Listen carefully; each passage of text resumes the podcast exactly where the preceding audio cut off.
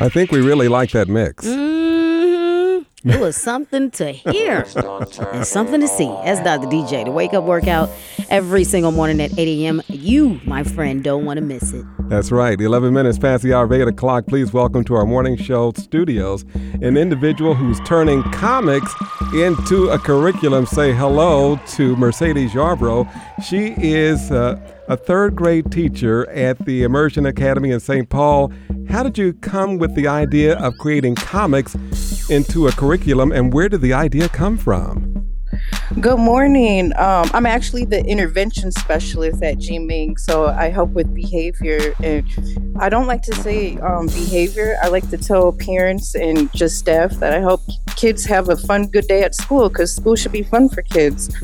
Um, what made me come up with the idea was um, I just remember being that little brown girl in class as a kid, and um, whenever Black History Month came up or um, we had to learn about slavery, it was uncomfortable for me. And Kids would look at you and stare and just be like, "Oh, I wonder how she feels." Mm-hmm. And I've seen that happen continuously, um, just in the school system today. And I was like, you know what? School shouldn't be making kids feel oppressed or ashamed of their history. And to be honest, I learned about more Black inventors through Facebook.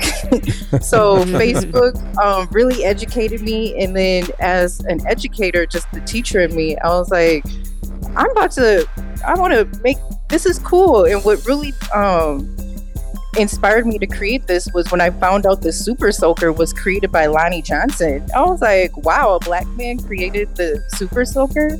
And I was like, you know what? This would be a great comic idea. And I've started with that. And I was like, hey, I, I'll make a comic for everyone. And um, I just started off small with about eight inventors, but I plan on making a sequel with um, more inventors because there's so many great black inventors that um, yeah, I have a lot of cool things that we use every day. This is so cool. So you've got you created a comic book with superheroes who just happen to be black inventors. And how has it been received so far? Um I'm sorry, can you repeat that again? How has your comic book featuring the black inventors been received so far? Uh, it's been over I I'm happy. Like I'm very happy. I remember um opening the box um, because I was very, I'm very, um, I like things to be perfect. So um, I'll pay top dollar to make sure it's the best material. Um, and I was nervous that when it was printed, it was going to come out clear. And when I opened the box and seen it, I cried. I was like, oh my gosh, this is exactly what I envisioned. And um, every kid that has looked at, oh, had it in person was like, "Wow, where did you get this?" Sorry about that. I'm at work.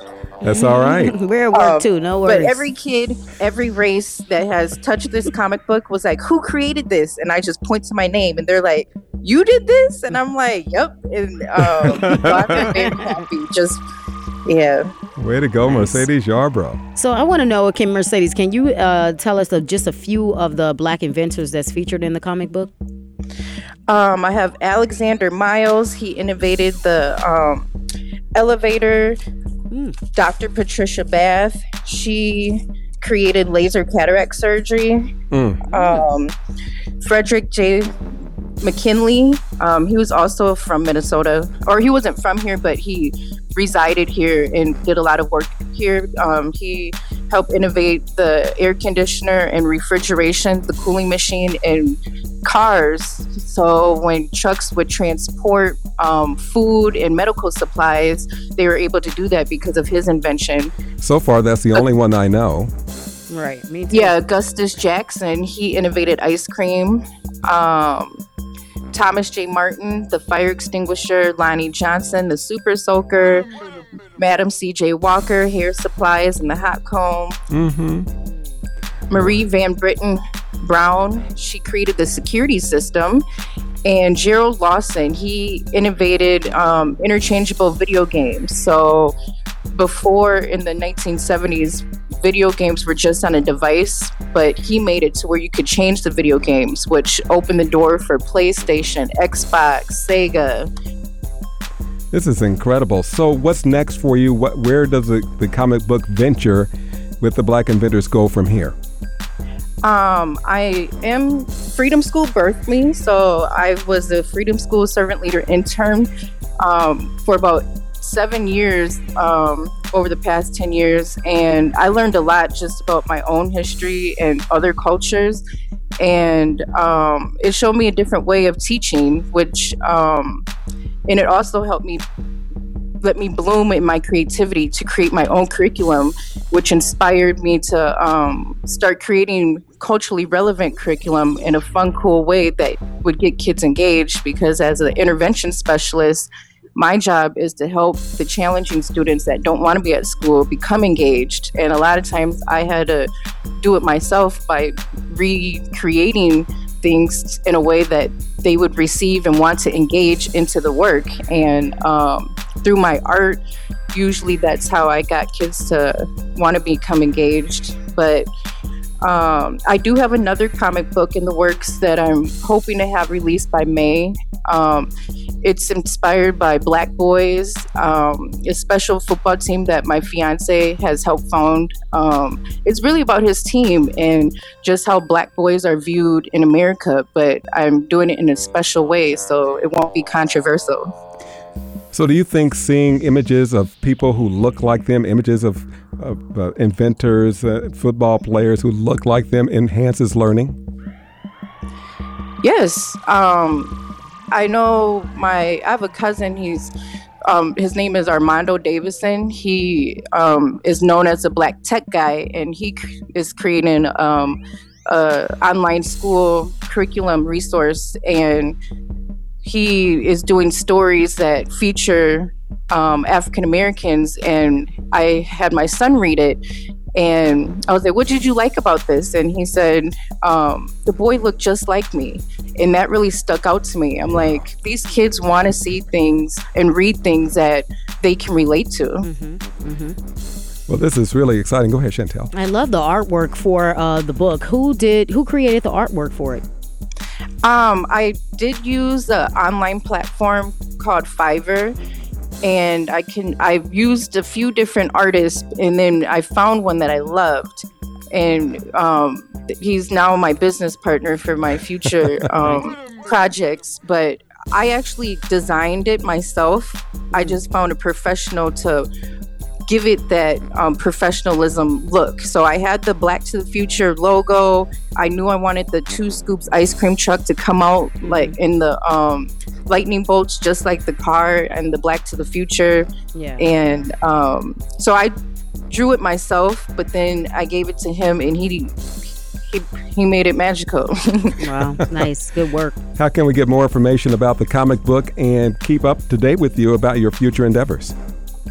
Um, you guys can check me out, and I have a lot of other work at www.mizzmercedez.com, M I Z Z M E R C E D E Z.com. I had to change the S to Z because if you Google, um, sometimes exotic dancers would pop up because um, Mer- Mercedes. so Miss Mercedes. I, and so I switched it to the Z, and I should be popping up now. Um, but yeah, I'm on Facebook, TikTok, Pinterest, um, all social media outlets at Ms. Mercedes. So please check me out. Um, I also just released a video that.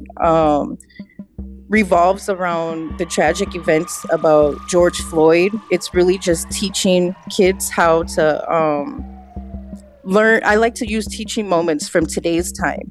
I believe everything's a teaching moment, and I felt that at the time that George Floyd incidents were happening, no one was paying attention to how the kids felt. And I'm like, what are they learning from this? So my episode is called The Magic Glasses, and it's really just about how things around us we may view as negative or see as negative, but we have the power to change that into positive by putting on our magic glasses and um, taking action into changing that negative into a positive.